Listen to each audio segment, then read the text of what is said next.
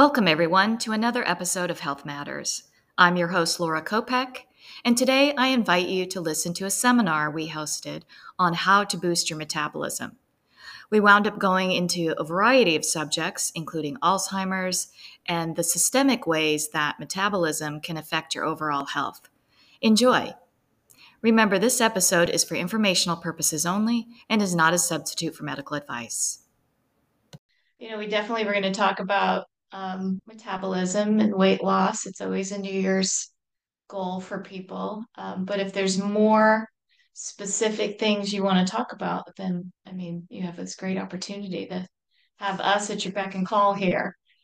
Um, I think we'll just cover our main points, which often I like to lead these things with the misconceptions that, you know, the confusion that people have. And so Heather can weigh in. But uh, I think that there needs to be a conversation around the difference between clean eating and metabolic eating. So I think a lot of people find that they are um, eating clean and wonder why they plateau or wonder why they uh, aren't losing weight. And it's very different because clean, you can reduce some of the inflammation, which may account for some of the weight gain in the beginning.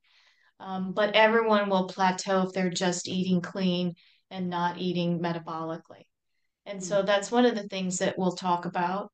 And then the second big misconception I find is people either are only looking at what they eat or when they eat and not both. So, in order to achieve metabolic goals, you need to look at what you're eating and when you're eating.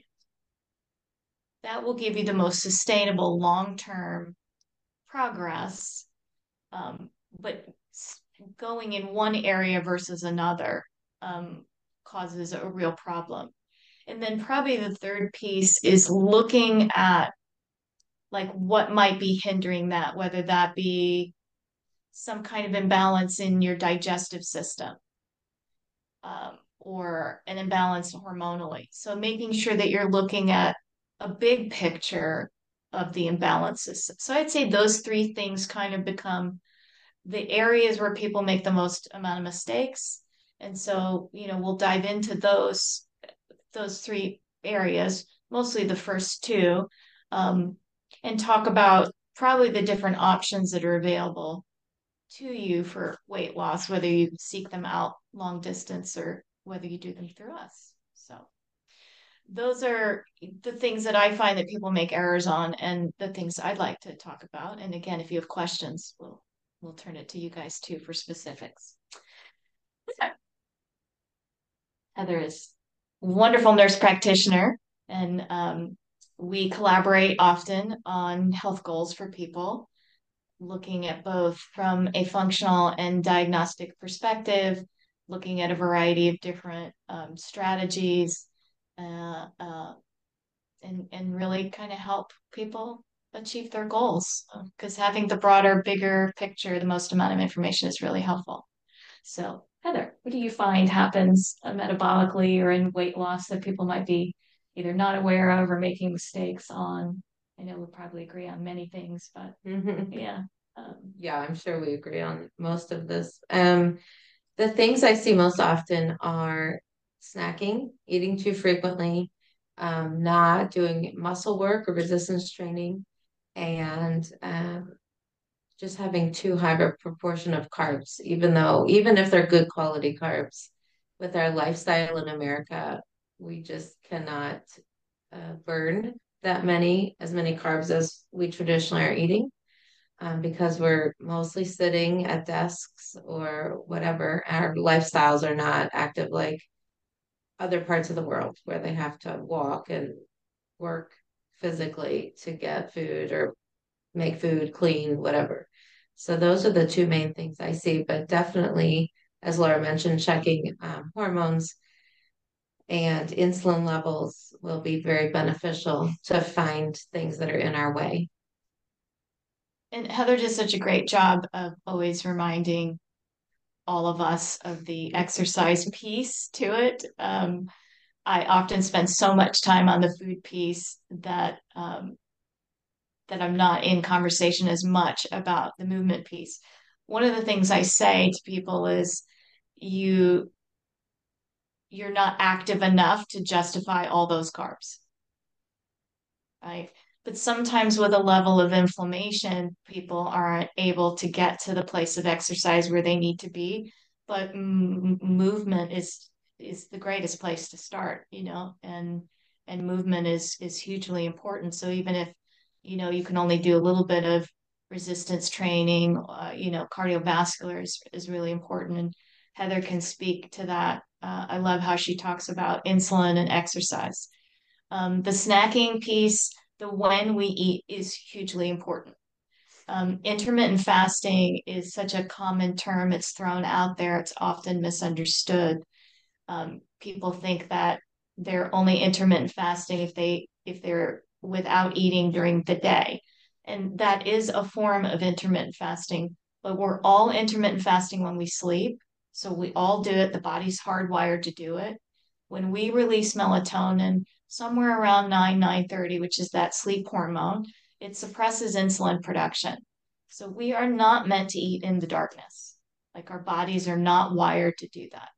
And so um, taking those eight hours and expanding them into 12 hours, 14 hours is really important to give our body more time to just deal with inflammation, toxins, things that we're absorbing into our body, even if we're not eating them.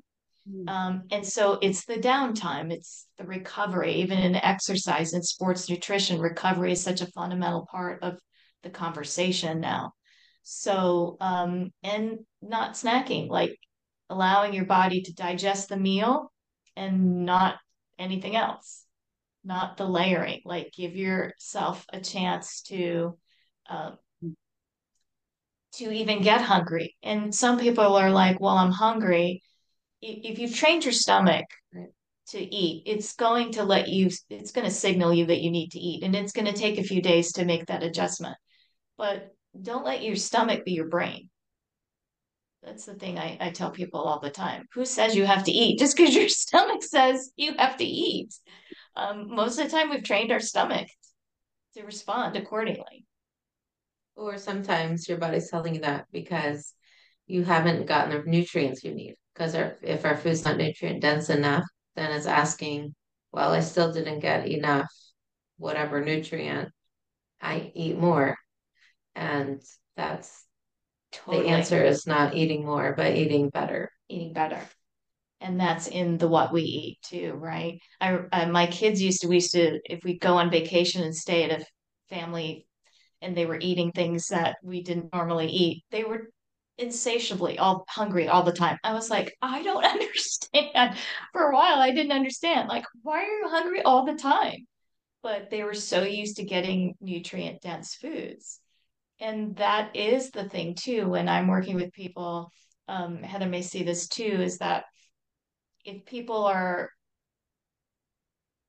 on some kind of elimination, on some kind of diet and they're saying that they're hungry there's i'm always like are you getting enough protein? Are you getting enough healthy fats? Are you getting enough color foods? So those polyphenols those antioxidants all that nutrition density because we if if nutritionally dense enough we actually need very little food. Especially as we get older and our metabolism slows down. Yes. uh, we want to make the most of the calories we do eat right? Because it's um, when the body's not developing, it's not rejuvenate, it's not in that place of like where it's going to need all that energy from carbohydrates and, and extra calories. We're just, we're no longer developing. We're no longer, if anything, things are slowing down. And, you know, we want to, um, it's not just, oh, I can't eat the way I ate in my 20s. You, we shouldn't eat the way we ate before we need to ha- handle every decade differently and go, okay, this is the new decade. This is the new me. This is how do I support myself diet and lifestyle with that. Um, so that when is hugely important. A, a lot of people, depending on their inflammation, can't get away with just 12 hours of not eating and see results a lot of times people have to do 14 or 16 to really start to see results. Again, taking the eight hours of sleep and expanding upon that is is hugely important. If you don't eat, yes, go ahead. Um, so on the note of, and I, I think I might have heard this from you before. So 12 hour fasting is like your base. Is that kind of what you're saying? Correct. Like we all need 12 hours. Like even kids need 12 hours. So, you know, even like a child that might have an eight o'clock bedtime, right? Mm-hmm. And and they're even I mean kids are, should be sleeping for 12 hours, mm-hmm. right? yeah. Inf- infants and toddlers are sleeping longer, but kids should be sleeping that amount of time anyway, and they shouldn't be like eating right before they go to bed and waking up and eating. So even kids should be, you know, kids have a minimum of 10 is like the minimum hours. They should be getting more than than eight hours. Um, they say that once you go to 12 years old, you can drop down a little bit in sleep, but I find that teenagers, because their body's going through a whole new set of development, you know, probably want to stay closer to uh, the nine or 10 hours. Um, but yeah, I mean, we shouldn't be, adults should be sleeping for seven to eight hours consistently, and then making sure minimum we're getting, you know, those four hours before we go to sleep, which looks like, you know, having dinner at five, six o'clock, not eating after dinner, going to bed at 10, 10 30, right? Then waking up um, if you're waking up at six, seven o'clock, that still gives you the freedom to have breakfast around, you know, eight, eight thirty before you leave for work. Um, and you're still gonna get if you stop eating at six, six thirty and start eating at eight, eight. That's still four. That's fourteen hours. Mm-hmm. But twelve hours is essential to have a twelve hour window and doing it where it lines up with sleep because your body is right filtering and detoxifying and regenerating and doing so many things during sleep, you're just going to make sleep better if it's also not sharing its processes with digestion. And a lot of people are eating too late and then they wake up and they're not hungry and they start their day uh, with something, maybe coffee, maybe coffee and collagen, and then it just it your body's still going to need the nutrition, so then you're still hungry and you're trying to get your calories in at night and then that again starts the same cycle over again where you wake up you're not hungry because you never really fully digested what was in your system to begin with and now you've asked your body to be in both detox and digestion at the same time and so it does neither one um, so our bodies were well, made for the rhythm the natural rhythms right? So this was, it was created to work that way with working during the light with digestion and all the things. And then, as Laura said, at night, we're specifically created to be detoxing, repairing, getting rid of dead and damaged cells. Um, and water is totally okay to be drinking during these times, herbal teas or black coffee, um, because they're not going to interrupt the processes. But um, yeah, it's all about the rhythms that we were initially created for. Our hormones follow those rhythms.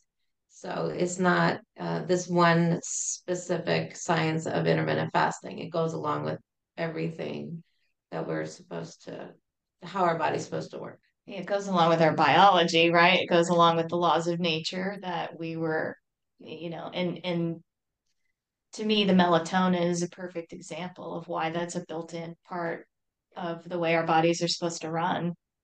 And, you know, as we age, other things become more critical to us in terms of using that downtime as much as we can, right? Dementia, Alzheimer's. Part of that is um, there's different sub diagnoses to that, but one of them is a sleep disorder.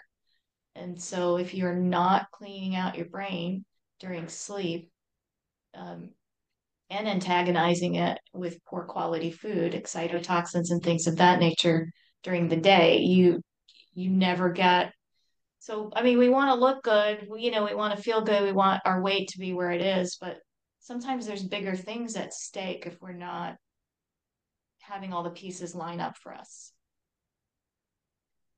And so uh, again, as we age, it's it's making sure that we're minimizing our risk factors for long-term things that can can show up.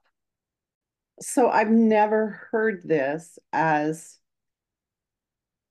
um applied to conditions like Alzheimer's or dementia. And are you saying that those kinds of things can be uh, either you're just getting in better health, so you're less inclined to get those things, or that that it can actually help prevent it, or is it the inflammation that causes those kinds of things to happen? And when you eat this way, you reduce the inflammation, and so that's what is making the difference. Yes, yes, yes, and yes. Yeah, I was just gonna say all of it. yes, yes, yes, yes. Um, so the more that Alzheimer's is understood from a functional perspective, and Heather can contribute to this too, there's different like sub-diagnoses. So there's vascular dementia, which is inflammation, right, in the vascular system. There's type 3 diabetes, which really is going to be diet. Um, there are environmental toxins, um, which is going to then go back to your detox pathways. Um, the sleep component, to me, one of the coolest things that happens during sleep is our brain actually shrinks. Like it actually, like a sponge, goes and um, inflammation like toxins that have kind of got it's literally like squeezing the sponge. It's like the toxins come out and through the cerebral spinal fluid they exit and leave the body through our systems of elimination. So it goes hand in hand with being able to like uh, pee and and and have a daily bowel movement and really clean out your pipes with that daily bowel movement. That kind of is part of that whole making sure your detox system is working correctly. Um, the burden that we place on our body on a daily basis is become very difficult for us to keep up with. So in the study of genomics, the risk factors, it started with two risk factors for Alzheimer's. It's up to like 25 or something like that. We're all at risk for this. And as we subtype it and we learn uh, so within genetic risk, at most 30% is where genetic risk lies. 70% is epigenetics, which is the environment we put the cell in. And then the collision of that becomes anything, right? So um, allowing sleep, maximizing sleep and detox is a combination of the burden we place on it to do on a daily basis and the ability to get that quality sleep. Alcohol, caffeine, they interfere in the quality of sleep. Yeah. So they can keep us from having going into REM. And so there's just all kinds of components to this, which is why we started with going, yes, yes, yes, yes, yes. Yeah. Yeah. So yeah, Heather can can weigh in on this now and share from her perspective. Yeah, I don't have a whole lot to add. I mean, we there's so many reasons that dementia happens, like Laura already said, and um, so minimizing our risk um, factors is what we can do. Just like minimizing our risk factors for developing heart disease or cancer. Like there are genetic components, but those are not the determinants, generally speaking. So we keep our blood pressure and our blood sugars healthy, and that reduces our risk for heart disease and cancer. Mm. Um, so anyway, yeah, and as far as the brain goes, everything Laura said, and so if we're digesting back to the met- metabolic thing, if we're digesting while we're supposed to be cleaning out, then that's where the interference comes in, yeah. and then it's not maximized our ability to clean out and detox isn't maximized due to the things that are happening that shouldn't be happening at that time, like not restful sleep, sleep apnea, and food. And, you know, things like vascular and blood pressure and breathing, I mean, it's all going to influence our quality of sleep too. How much stress is the body under? This has kind of been my my big thing this year, talking about stress in new ways where people understand it. We have such a narrow view of stress, but stress in in the body is excess. Anything in excess so it can be an excess of not enough sleep, or it can be an excess of eating too much sugar. Uh, it can be an excess of sedentary. At the same time, it could be an excess of like Too much. too much exercise, right? And when that's appropriate to uh, pull back on it. But stress is physical, mental, emotional, sensory. And when you think about excess in those four arenas, sensory, we're always on sensory overload, right? Toxins alone, we're exposed to 600 more toxins than previous generations were. The burden on uh, consuming an antioxidant like glutathione, we just can't even keep it in reserve enough. Like 99.9% of people that are uh, test for glutathione are deficient because we just can't keep up. And so you know, it's one of my like five super supplements I recommend. Um, it's the big one in anti-aging because it's the it's the the general of detoxification. And you know, people are like, well, you know, they want to take zinc because of COVID. Well, zinc only works with bacterial. It doesn't work with viral. COVID's a viral infection. It's necessary in any kind of upper respiratory to help, but um, glutathione is the master that doesn't care if it's a virus or bacteria or anything. So um, there are things that we need to do as part of a uh, like thinking about metabolism, which I didn't expect us to do this, but it, it, it's a bigger conversation towards aging and how do we age so that we're supporting ourselves in a way where metabolically all these systems are working optimally. So, like, we're looking at histamines right now as a huge component in blood pressure management. It's kind of a new uh, functional discovery I've made, if you will, in trying to, because every condition is a message from the body, right? It's what is trouble sleeping telling us? What is not having a bowel movement telling us? what is congestion telling us? Because the body is trying to send messages. And it's just a question of what does the message tell us? What does the hormone imbalance tell us uh, about the gut or diet and lifestyle? What are the adrenals telling us so that we can, in the world of education, you know, health education to helping people optimize their health, it's all about helping people understand their body systemically and to understand your body metabolically, you have to understand your body systemically. And to understand your body metabolically, you have to understand the messages and where your involvement is. And it's not just in what you're eating, right? It's in when you're eating, it's how much of one thing you have to do to compensate for another, right? Is there a supplement we should be taking? Is there um, minimizing toxins somewhere else to offset the load? Uh, like I make sure all my makeup is clean.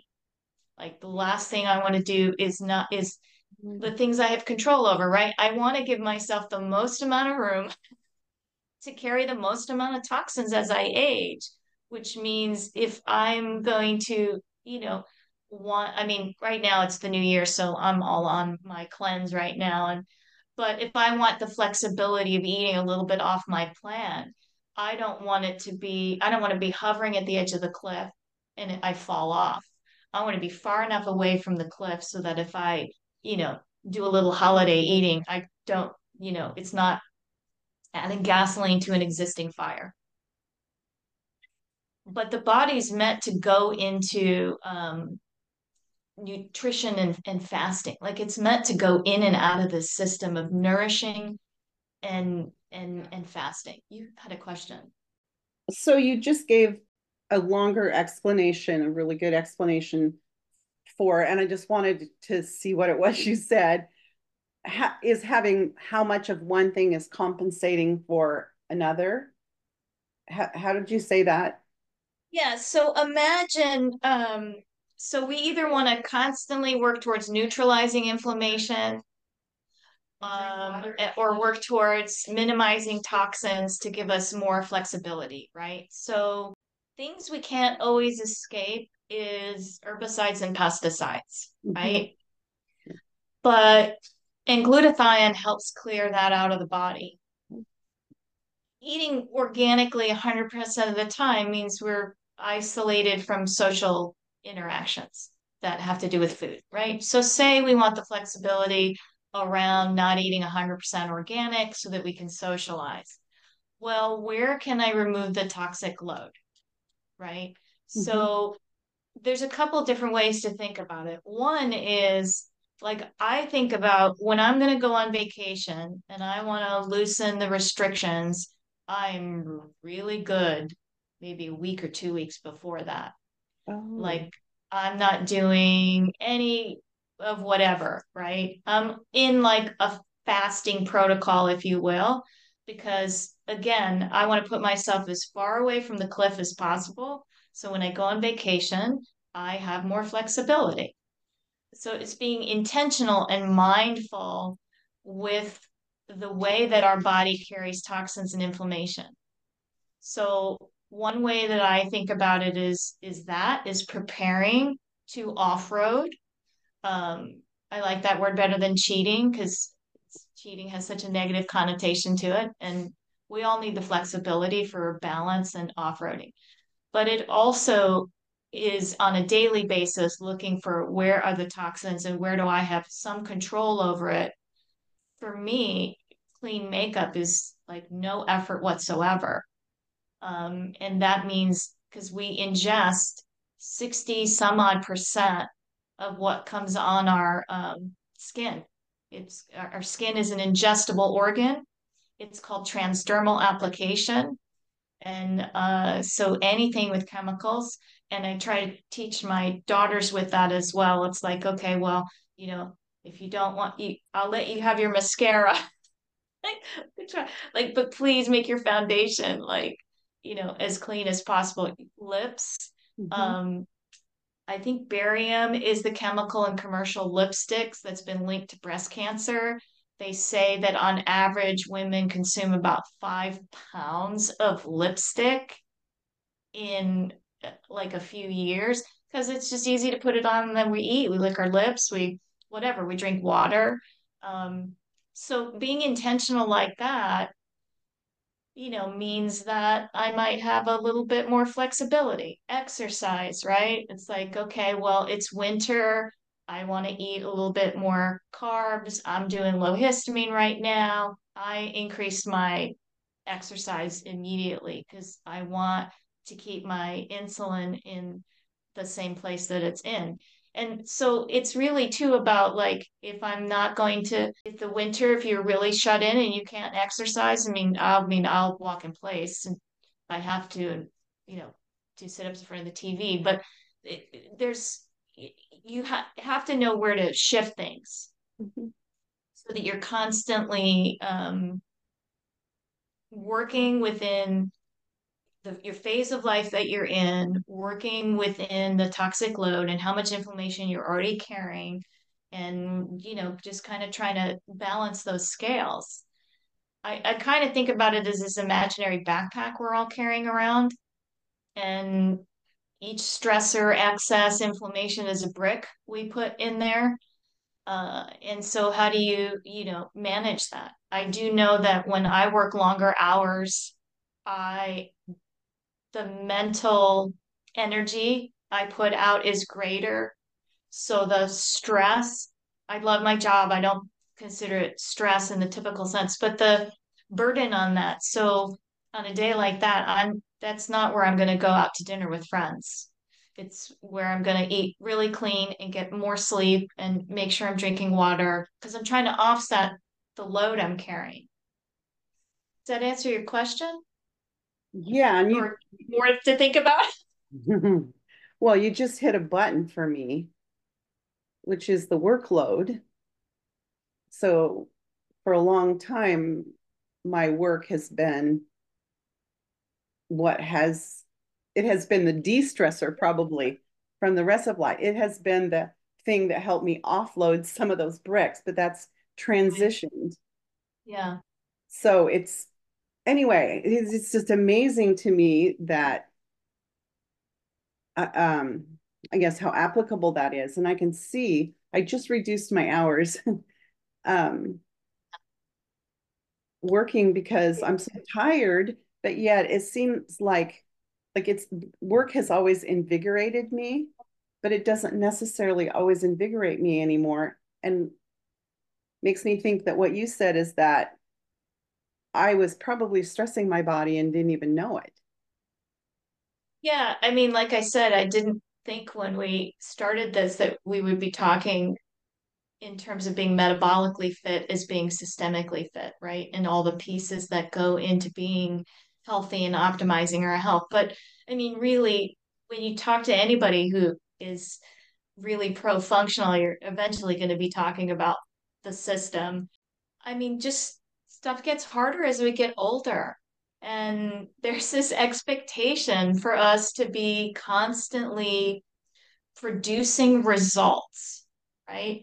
Producing results, There's, producing results. there's uh, pressure to age so well. you look so Yeah. good. You have so Well, much energy, which I want, but I mean, in this country, aging is um is a um Not honorable. it's not honorable. Thank you. It's not. correct. And when I read about other cultures and how they view aging and how they treat women in the aging process, it is mind blowing. If there's anything you want to do for your health and wellness, l- look into that. It's truly fascinating that, that we are so stuck on results and we value youth as a virtue and a commodity to be acquired. And I, all you have to do is spend a few times watch a few few minutes watching 20 something year olds on a reality show and go, I don't wish I was ever there again, right?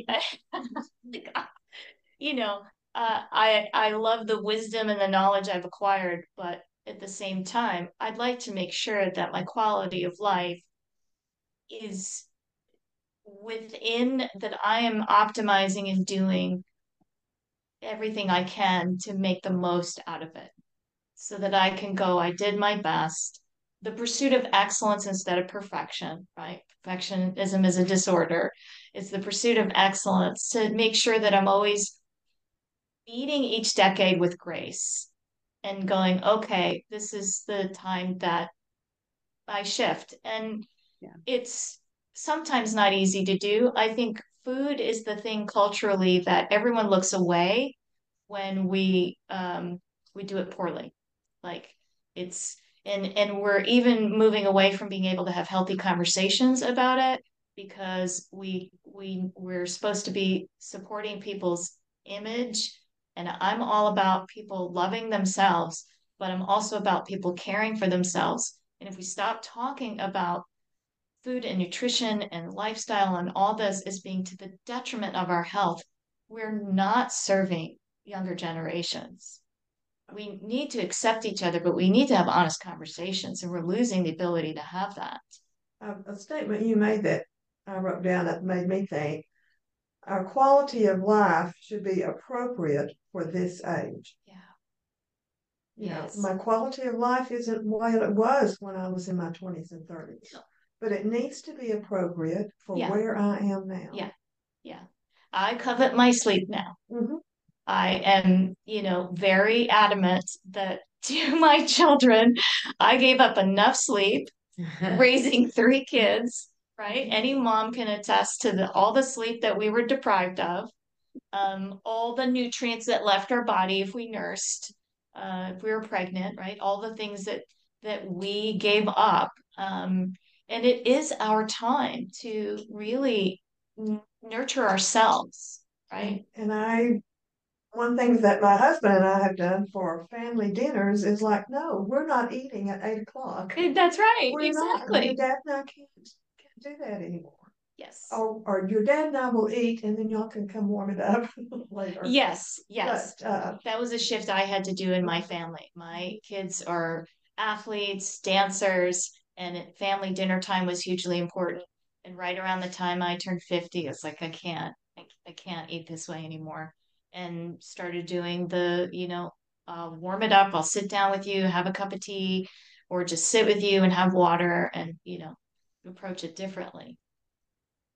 But yeah, it is, yeah, right? eating late is not appropriate for me now. Right. And the expectation that we should fit into this standard. I tell people when they're working with a personal trainer, when they go online with social media, if that personal trainer is in their 20s, like you can't listen to their nutritional advice for somebody that is in menopause.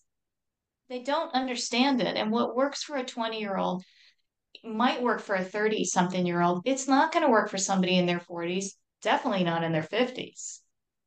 And we want to make sure that anything that we're doing doesn't become stress, doesn't become excess. Uh, I don't know if the primary purpose of this had to do with, um, you keep, you, you've said meant several times, uh, systemic versus meta, metabolic. And so the metabolic piece is this fasting kind of thing, right? The what you eat and when you eat. Yeah, yeah, you could say that to optimize your me- metabolism, there's four pieces to it. What and mm-hmm. when you eat, exercise, sleep. Mm-hmm. So what, when, sleep, exercise. Four. There's four pieces to being metabolically fit.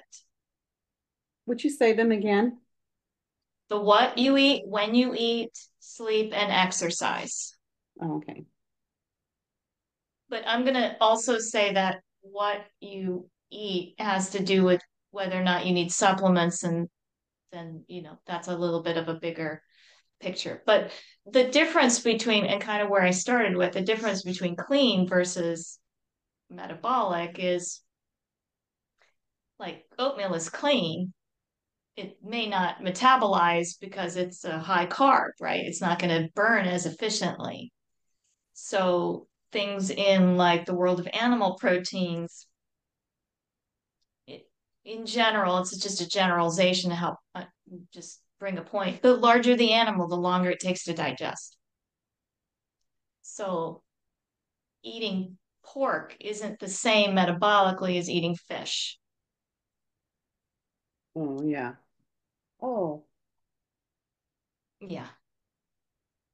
And it's why some people can do fine on a high protein diet, but it's also why some people don't.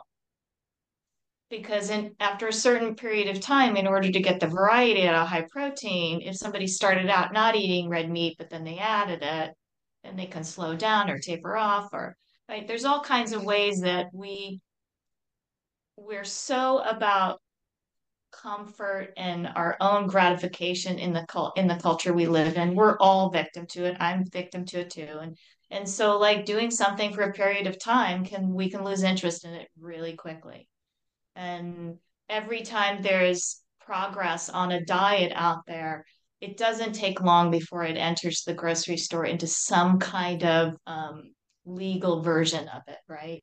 Like when I first started uh, years ago, if you took people off gluten, they they lost weight, they got better. It was the only processed carb out there. And then gluten free hit the market, right?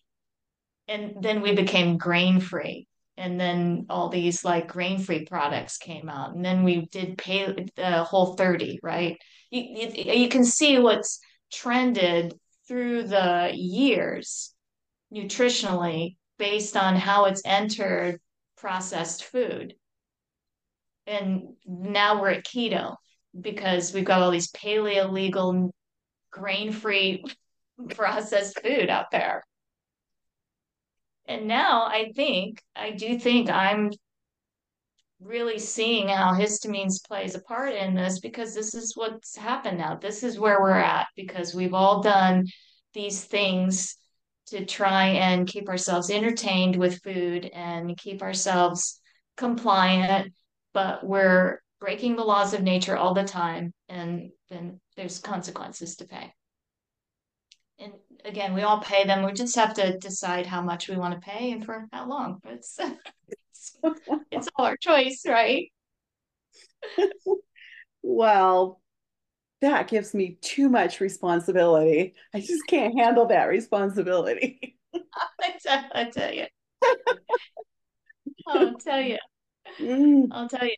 Um, I I love how Heather. I'm gonna ask her to jump in here. I love how she talks about exercise and insulin, and so I'm gonna ask her to share that piece um, about the muscles and um, carbs and things like that because she does a really excellent job about that. And I think it's a great you know, because I just, we talked about the when and I now just talked about the what.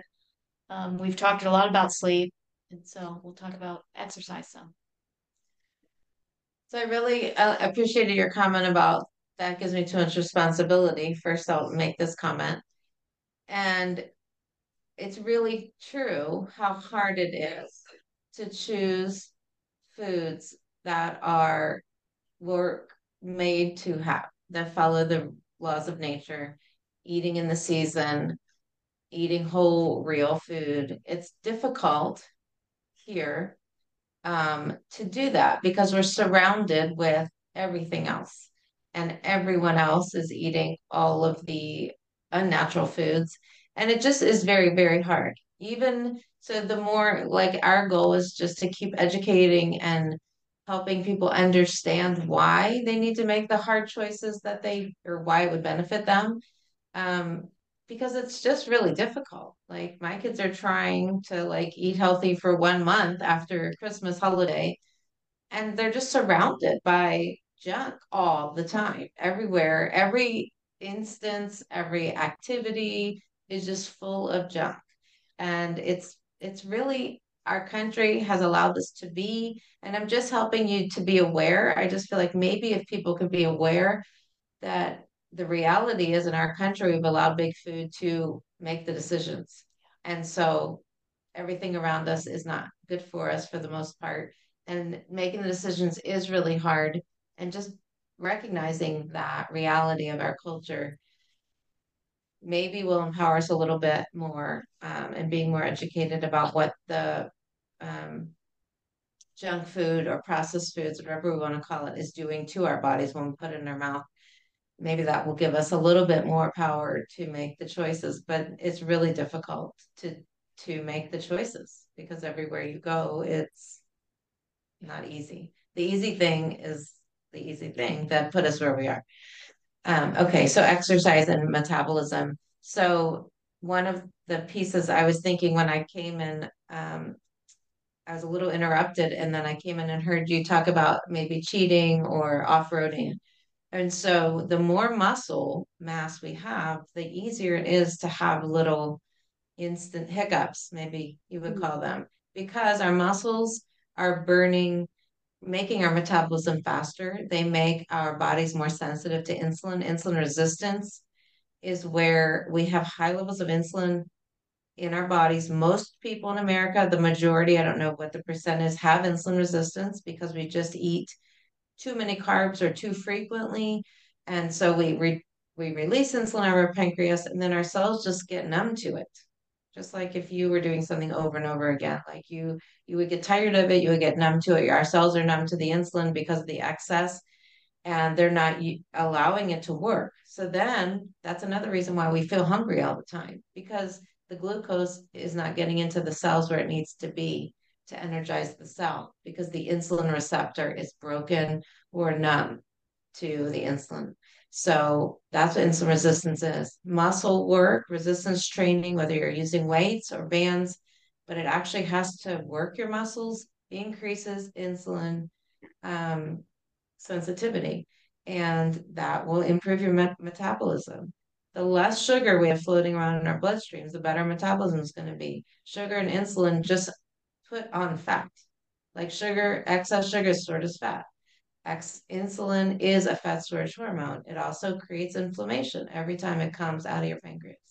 So, um, having muscles, the muscles use up the glucose. Like if we're working out with resistance, then those muscles that we're working will be using the blood sugar that's floating around your bloodstream, which is a good thing. Um, because we don't want excess sugar floating around. It damages our blood vessels, damages our brain, our kidneys, everything. So um, that's why muscle work, even though I, I just started believing in it in the last five years or so, I used to be like, ah, who wants to do weights? Like cardio is so much more better because you have this high and everything. But it really changes your body composition. It really changes the density of your bones, if we're thinking about the future, and really changes your metabolism. So you're burning more energy while you're sitting still. Hopefully, we don't sit still all day long. Mm-hmm. Um, but yeah, have more muscles, better metabolism, better blood sugars, better insulin sensitivity, better brain health. And it's it it all works together too, right? Because the quality of your food is going to give you a good sustained energy to exercise too, right? I mean, uh, and and and allow you to be less inflamed and then less prone to injury. I mean, as we get older, we have to be concerned about you know injuring ourselves and um, and working with someone that understands how to you know increase uh, resistance and weight as you get older. But you can start small and it doesn't even have to be it, it's about making sure you're just out of your comfort zone right? Like even if it's running for 10 more minutes or doing 10 more reps or five more reps or reaching for the higher weight and just doing it one time. Like it's it's you can do it with baby steps. Because there's you know uh again the time of our life and what needs to be i mean there's a i saw this new thing about chair yoga versus especially for abs versus that that thing in the weight room where you like have to oh, hold your upper body up right? Like you can get so much inflammation in your shoulders doing that thing but the they're even saying the results are better in the chair. So i mean it doesn't have to be fancy um and it, it doesn't have to be in excess. It just has to be moving you towards the goal. And if if your body composition isn't motivating enough for you, uh, think about something else that might help you own a, that much more discipline this year, whether it's your brain health or balance, reducing falls, increasing bone density for thinking bone about our density. future. Yeah, we really need that, and also reducing injury by having the muscle stability around our joints whether it's stepping off a curb and hurting your ankle, getting out of your car and hurting your knee. Like the more um, muscle stability we have around our joints, then the more functional we're going to be in life.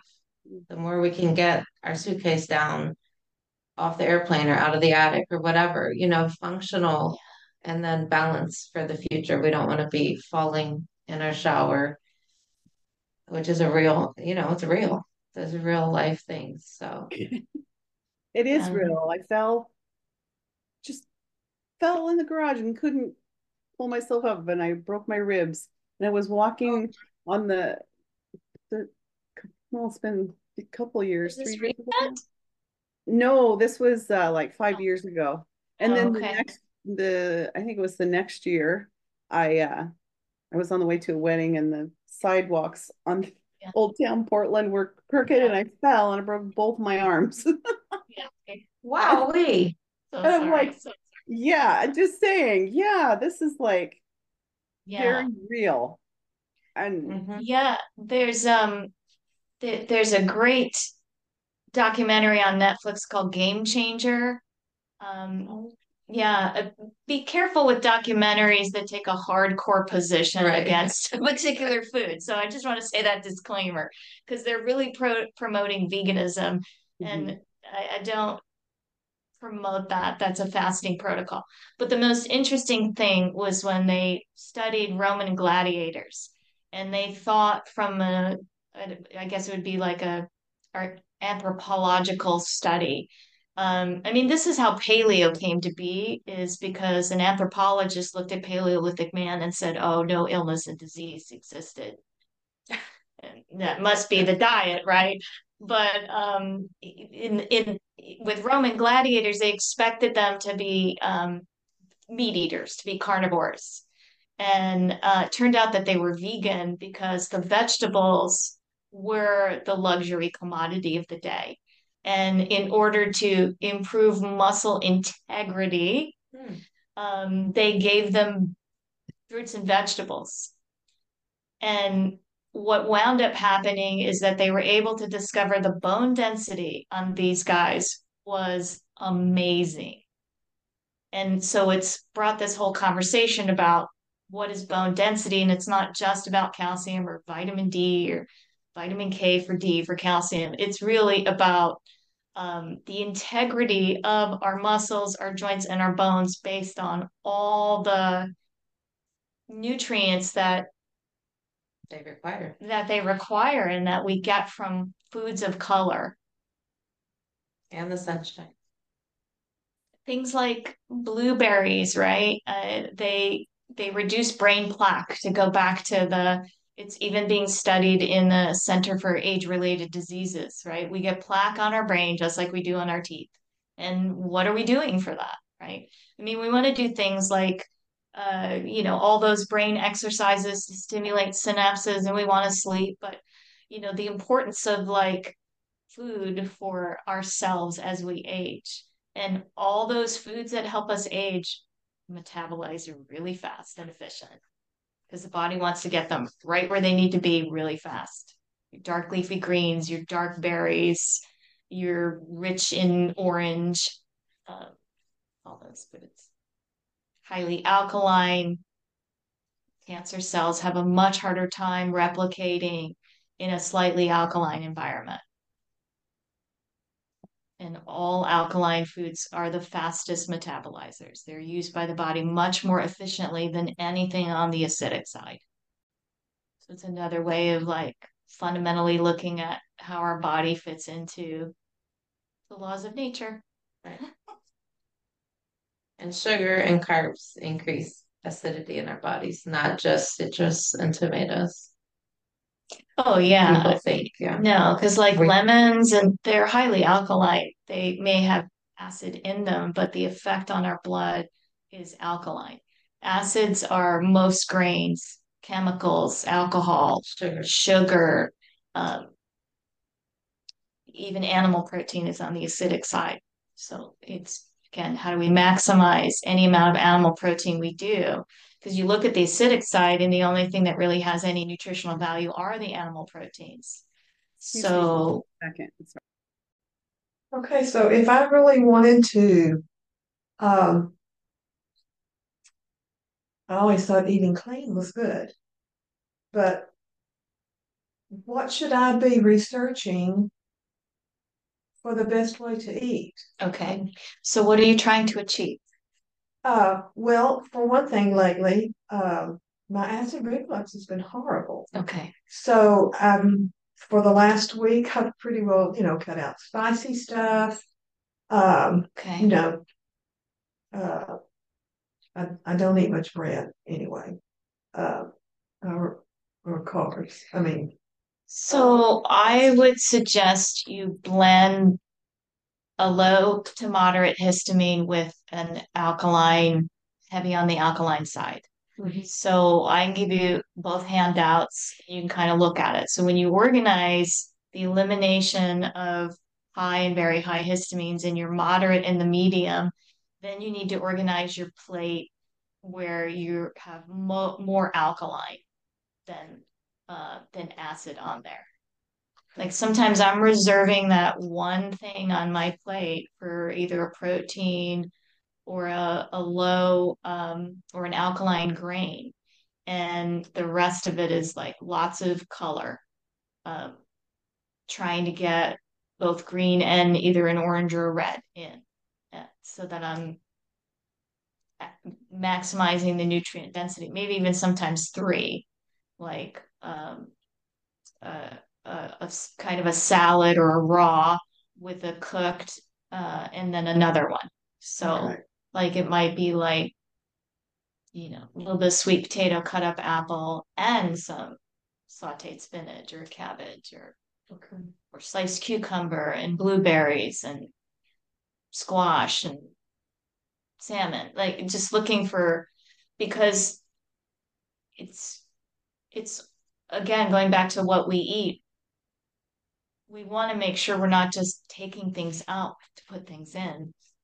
Right? Our bones depend on it, our brain depends on it, our hormones depend on it. Er- I mean, vascular. I mean, everything depends on it.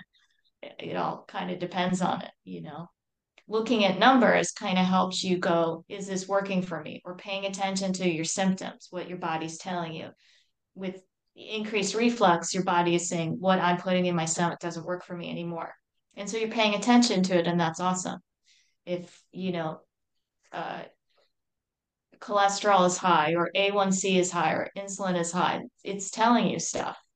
Um, sugar, when it was first, the history of sugar is super interesting. It was known to be a drug when it was first discovered, and it was used in the history of slaves and warfare. And we don't understand that the A1C is measuring the how sticky sugar has made our blood. Uh, you know, and and and what is happening to us when visceral fat kind of comes on the on on the scene, and how that will suck hormones out of being used correctly, and um, can affect adrenals, testosterone, you know, and then create a loop, right? Where where then get stuck. It's it's always kind of interesting to me going, what came first? this imbalance or this imbalance because it, it all gets so connected together. But I think that when I look at country cultures or countries that have longevity associated with them, the research wants to weigh in on one thing or two things, right? And and it doesn't look at all the pieces together. Like the blue zone, it's like nobody's talking about the fact that most of these people, most of the lifestyle is on islands where there's a different pace of life, there's a different way of looking at stress. Um, everybody wants to think that the French have some kind of excuse because they can drink wine and eat bread and cheese. There's food police that governs the freshness of their food. And the more I learn about histamines, the more that that's a huge problem for many of us, and that doesn't exist. Um, they eat their protein at lunch and spend two hours having that meal.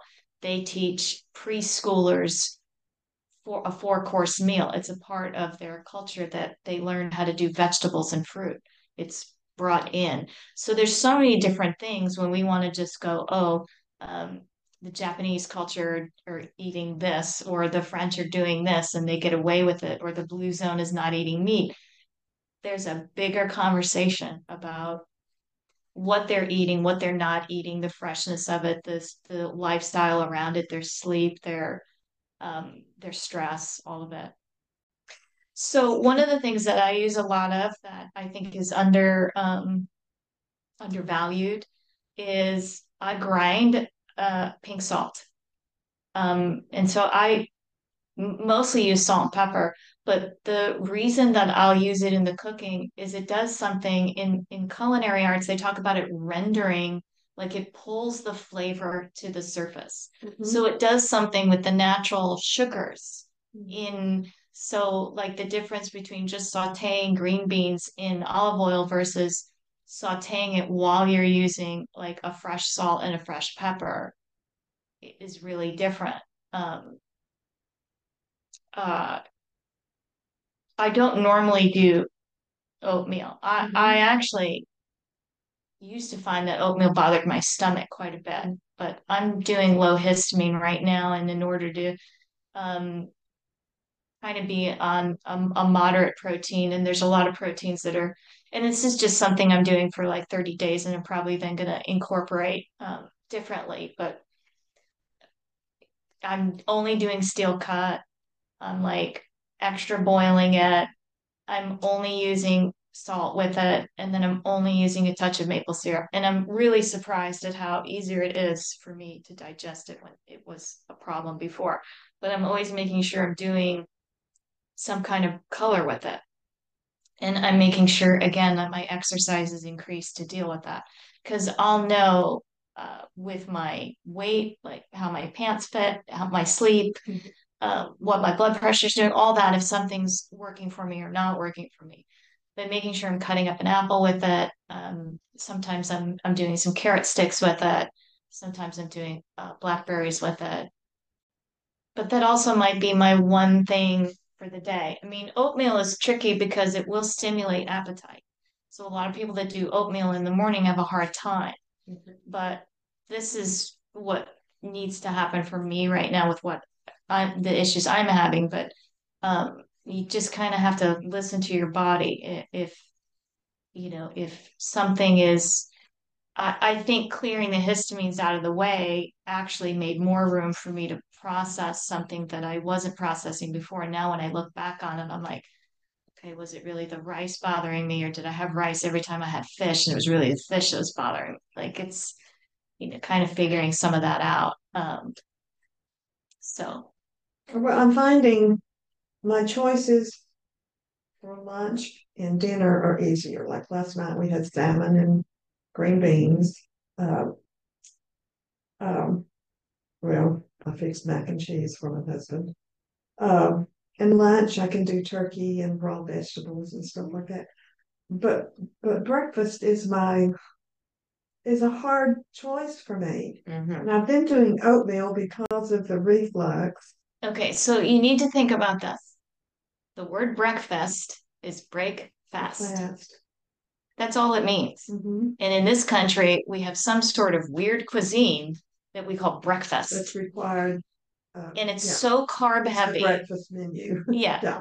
Breakfast. It's not breaking the fast because really, when we break the fast, we have a window to really open up our digestive system and flush our system even more than before. Um, a warm lemon water sometimes is really good for that.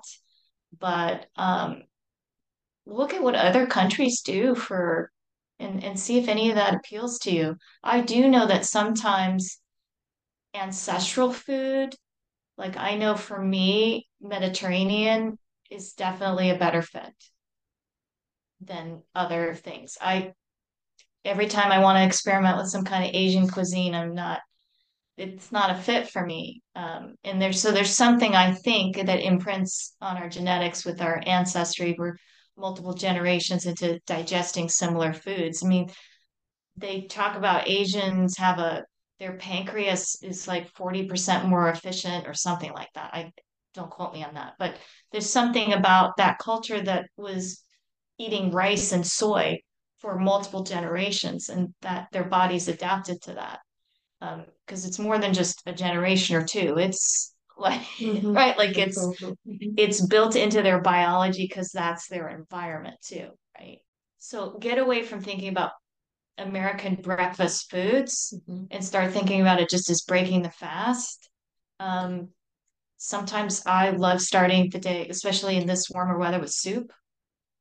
I'll make homemade soups, homemade broths, and just a nice, easy, gentle vegetable soup, maybe with some egg in it, like an egg drop with some vegetables. Sometimes I do that. Okay.